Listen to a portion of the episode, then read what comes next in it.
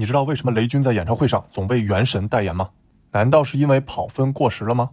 前段时间被小米造车的消息刷屏了，我还专门做了一集视频支持歌手雷军。但小米最近有一条新闻让我特别注意：未领时代或小米领投1.5亿。未领时代并不是未来领克的合资公司，其实它是一家云游戏技术服务商，手中还握有王炸云游戏版的原神。所以你猜到它的老股东是谁了吧？米哈游，小米。云游戏版《原神》米哈游，这回你明白为啥雷军在小米演唱会老用《原神》跑个分了吧？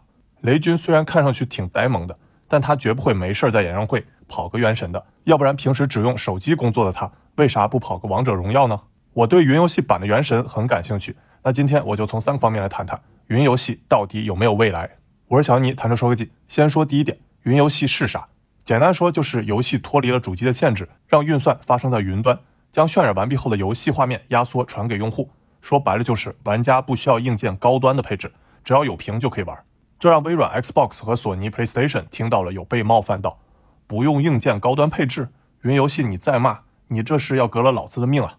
目前 Xbox 有超过一千五百万的用户，PlayStation 有两百万的用户，这些都是未来云游戏的重点目标。比如前段时间米哈游的云游戏平台米哈云游在安卓版开启了测试。官方说可以体验一零八零 P 加六十赫兹的低延迟云游戏版《原神》，但我听说目前这玩意儿体验还不咋地，卡的一逼啊！不，我还是用我高情商的说法，米哈云游有待改善，进步空间很大。其实云游戏的概念已经有二十多年了，早在两千年，芬兰游戏公司 G Cluster 在 E 三上展示了雏形。二零零九年，美国游戏公司 OnLive 推出了《孤岛危机》的云游戏版本，但是因为网络与技术的限制，OnLive 后被索尼收购。之后，在二零一零年至二零一八年。可以说是云游戏的世界大战，索尼、英伟达、微软、谷歌等大厂都推出了自己的云游戏平台，正式拉开了全球竞争的序幕。而国内头部游戏厂商如腾讯、网易、游族巨人、西山居等，都在云游戏领域布局。到了二零一九年，国内的云游戏之争开始了，比如腾讯发布了 Star 平台，华为、小米、中国电信也都跟进。去年，通信运营商、云服务商、游戏公司、直播平台等等巨头也加速了入局的云游戏。说云游戏，你不一定很熟悉啊。但你还记得去年苹果发布的 M1 芯片的 MacBook 吗？从技术方案角度来看，云游戏和苹果 MacBook 类似，也是分为两大类。第一类是基于 X86 架构，主要解决的是 PC 端游戏云化；第二类呢是基于 ARM 架构，也正是 M1 芯片 MacBook，主要解决了移动端游戏的云化。X86 方案和 ARM 方案相比，算力更大，内容更多，延时更低，架构系统呢也更为成熟。但 ARM 架构呢比 X86 架构成本低。而且呢，ARM 架构一小时消耗约是 X86 的五分之一，还不需要最新的硬件。那 ARM 相比 X86 稳定性更高。目前呢，云游戏平台多是以手游、小游戏、单机游戏为主。那我做个小调查，你玩过云游戏吗？玩过打一，没玩过打二。虽然目前云游戏的体验还不咋地，但未来一定是大趋势。二零一九年中国云游戏市场规模是二十多亿元，二零二零年翻了三倍，未来三年呢，预计年增长率超过百分之百。预计云游戏到二零二三年可以达千亿级别的市场规模。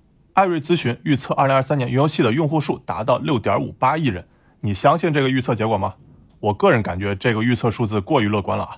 如果你跟我一样不相信三年有一半的中国人都在玩云游戏，可以弹幕打不至于。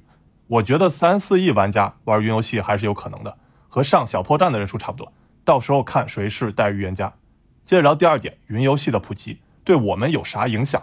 从玩家的角度来看，有两大影响：一，硬件省钱，网络花钱。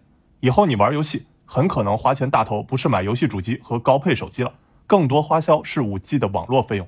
这种好处呢是随玩随买，有些冤大头买了个十六 GB 的内存手机，基本不玩游戏，买了几个游戏主机，但过两天就吃灰了。好吧，我承认冤大头正是我自己。第二点，付费模式转变，传统游戏的商业模式是免费加内购，而云游戏的普及很可能会产生订阅制这种新付费模式，类似我之前视频里讲过 Netflix。也像雷军一直推崇的 Costco，还像未来汽车 Bus 租电池服务和特斯拉软件包订阅服务。这个等我以后讲未来和特斯拉复盘时再详细聊吧。你们感兴趣吗？那从游戏厂商的角度来看，有三大影响：一、投放广告的效率提升，因为可以让玩家一触即达，一键秒玩云游戏，这就让游戏厂商买量的转化率有提升，本质上也是广告投放效率的提升啊。这又像原来很多投电视广告的品牌方，现在都投直播电商。那本质也是因为技术进步带来的投放效率提升。第二点，打破终端限制，说白了就是云游戏的免下载特性，不用依赖终端硬件配置，而且还可以实现跨终端。注意“跨终端”三个字非常重要。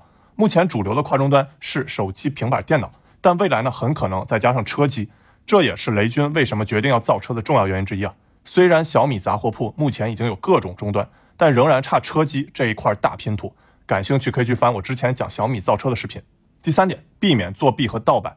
最后一点是很少人提的，那就是云游戏的客户端存在云端，天然就避免了外挂作弊和游戏盗版，避免一颗老鼠屎坏了一锅粥的情况发生。同时，也保障游戏公司收入。虽然我认为他们已经挣得太多了，那我吹了半天云游戏啊，那为啥云游戏现在还没普及起来呢？最后说第三点，云游戏的局限在哪儿？目前云游戏还是存在很多问题的，比如云游戏缺少精品游戏，有的貌似是精品游戏，但其实是阉割版，你懂的。而且游戏在适配、资源调度、存档管理等方面都有不少问题要解决，原因就是云游戏这条产业链还不够成熟。那云游戏的产业链包含了哪些角色呢？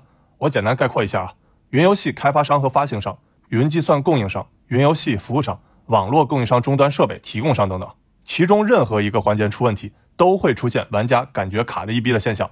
虽然你也不知道问题出在哪，但现在情况就是骂两头，谁开发的游戏，谁开发的终端就骂谁。